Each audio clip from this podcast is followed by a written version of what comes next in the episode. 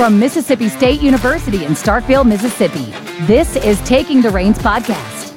If you love all things horses, get ready for a relatable and educational look into the lives of horses and the people who love them. Now, here's our host, Clay Cavinder. Welcome to the first introductory episode of Taking the Reins podcast.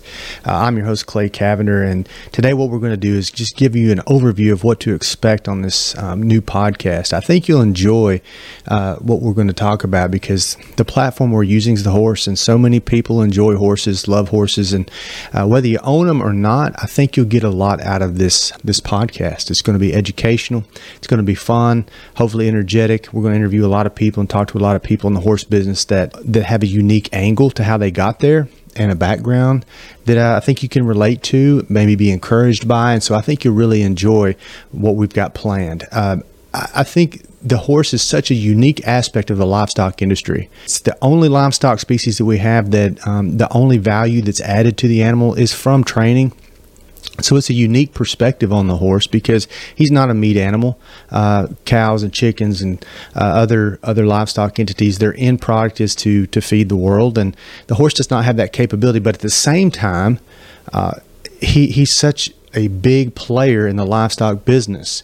If you look at the uh, Food and Agriculture Organization um, and their numbers, there's estimated to be about seven million horses in the U.S. and interestingly enough, 70% of those almost 5 million of the horses are used for recreational or showing purpose, which is a lot of a lot of people just using for fun. They just like enjoying and enjoying having horses. And if you think about all the money we spend and put into the industry, the GDP for the U.S. economy for the horse business is about fifty billion dollars annually, and that that seems large, but let's put it in perspective. If you think about the motion picture industry, uh, roughly 80 billion, so not quite as big as that. Railroad transportation, 75 billion. Tobacco manufacturing is equivalent to the horse business, around 50 billion, and U.S. parallel manufacturing is only about 10 billion a year. So the horse is a big player uh, on a, on a on a national stage.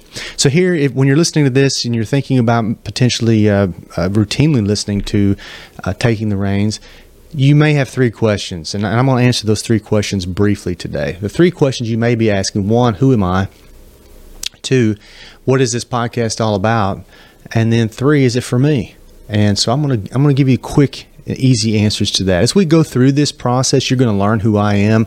But to just give you a real quick, brief introduction to who I am, uh, first and foremost, um, I've been connected to the horse business since I was little.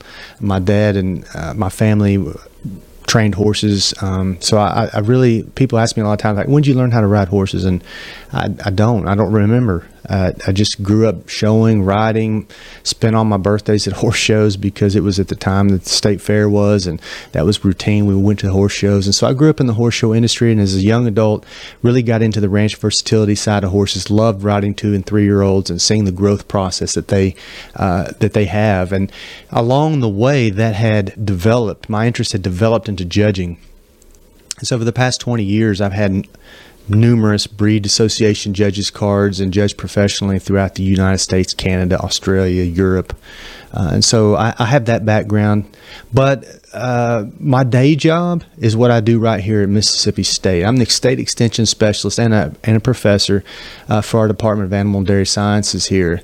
And so I'm involved in the three components of a land grant university, which are teaching, research, and extension, which is which is uh, going to be kind of the heart of what we're doing because my goal is to bring um, the the research background, the educational background, the academic background to you, uh, but not in an academic setting. I, that's the last thing I want to do is bring a college lecture to uh, to you. I, what I want to do is bring real life, real world application. You know, um, my research uh, throughout the past twenty years has been based around the idea of how can I make you a dollar or how can I save you a dollar. And so all my research has been applicable type of, of thinking. So we'll talk a lot about that too. Number two, uh, what's Taking the Reins podcast all about? You kind of got the gist of it now.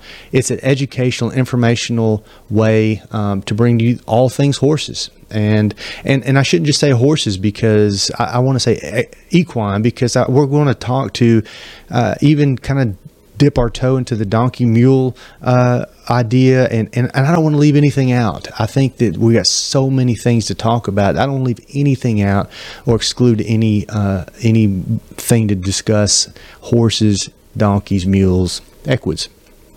Taking the reins will explore various aspects of the equine industry, from the arenas of training to the joys of simply being around horses. Each episode is going to highlight a different perspective of the equine industry. So, like I said before, I want this journey to be fun, open, transparent, and of course, educational. So, here's some ideas. In the future, we will talk to people involved with showing and training, but not in the, just the ordinary way of hey, I train horses and this is where I went and showed and this is the awards I won. I, I don't want to talk just about that. I want to get dive deeper into more like the psychology of training, the thought process behind training, not just how we train horses, but also what the mindset of the trainer has to be in terms of changing from one horse to the other you know, if you think about the big time, the high end horse trainers, they might be riding 15, 20 horses a day, or they may be uh, throughout a year, may be screening 50, 60, 70 horses to find that one or two that are ready for, the, that are going to be their horses for the futurity. And I want to think, I want to talk to them more about like what goes into the mindset of how you get your point across in training and what do you look for in those types of horses. Two, one of the things I think is a big topic to discuss is entrepreneurship. That's not something we discuss ton uh, uh, in the horse business a lot of times, but what are some outside the box approaches to business in relation to equine? I, have got some really unique stories that I think you'll really enjoy uh, figuring out some of that entrepreneurship type of, of the business. Uh, I also am very interested in collegiate athletics, being at an ac- academic university, uh, and also judging routinely the NCAA, the NCEA, the equestrian um, entity for collegiate sports is is of importance, along with the IHSA, which is a club sport approach to uh, equestrians at universities. And so I, I, want to bring that aspect to this because I think that's something that we um, that needs to be highlighted a little bit more. It's such a unique opportunity for our youth to get involved with uh, riding at a collegiate level and provides a lot of opportunities for them along the way. Of course, you know most of our undergraduates are um, are, are in, at least at Mississippi State are pre-vet. You know, about eighty percent of our four hundred or so undergraduates here in animal and dairy sciences want to go the veterinary route. Uh, so I know that there's a big need for that discussion. And and and again, not just we, we all know what veterinarians do uh, as far as treating animals and caring for animals, and we all have a basic understanding of how they got to that point.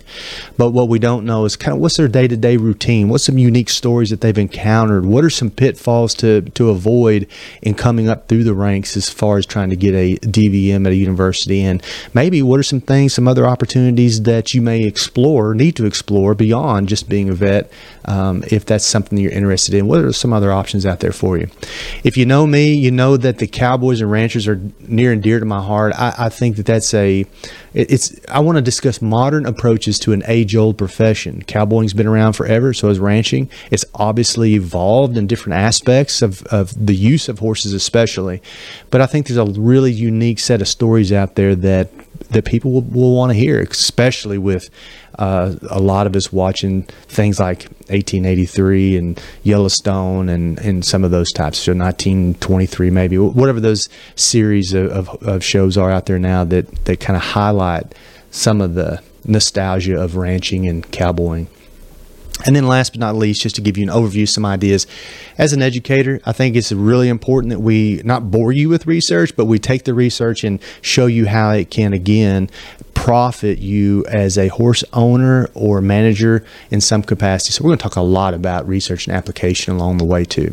So, lastly, third question I think we that you want to probably know about is who is this podcast for? It's for you if you own horses, it's for you if you don't own horses. Uh, what I want to do is meet you where you are. I want to bring some interesting ideas, topics, and people to you that you can connect with that you can relate to and uh, probably find some entertainment and joy out of just listening to their stories. So that, that's kind of what today was about. I wanted you to just understand what, what Taking the Reins is all about in the upcoming episodes. I hope you just dive in and, and uh, listen and, intently and uh, get something out of them. But with that said, last but not least, I, I want to ask you to hang with me as I go through this podcast. I think is going to continue to improve every time we do it. This is something that's brand new. I'm stepping into a realm that is not my training or not my forte. Uh, I've listened to podcasts, but I've never talked on a microphone. This is the first time I've ever talked on a microphone, and so uh, if if you will, just give me give me a little bit of time to learn how to do this and and uh, bring the stories to you that I think you're that are going to be appealing to you. One thing I've lived by if you if you've run across me at some point in my life and, and spent some time with me, you'll know that I live by uh, a motto that that I think I don't even know where it came from. Uh, it's not me that said it, but I, I stuck in my head forever, and that is anything worth doing is hard to do. And so I know this is going to be a hard thing to do, but I'm, I'm encouraged by the challenge. I'm looking forward to the challenge of learning new things and trying to navigate how to make this uh, the best podcast that I possibly can. So I thank you for tuning in to this introductory episode of Taking the Reins. Um, you can you can in the future visit us on Taking the Reins podcast on Facebook and Instagram. Leave us some comments, questions, and, and we'll try to answer those as much as we can and interact with you there uh, as best as possible. So just remember, this is going to be fun, and what I want you to do is just enjoy the ride. Thank you for joining us on Taking the Reins. A special thank you goes to the Mississippi State Extension Service and the MSU Animal and Dairy Sciences Department. Please visit us on Facebook and Instagram at Taking the Reins Podcast.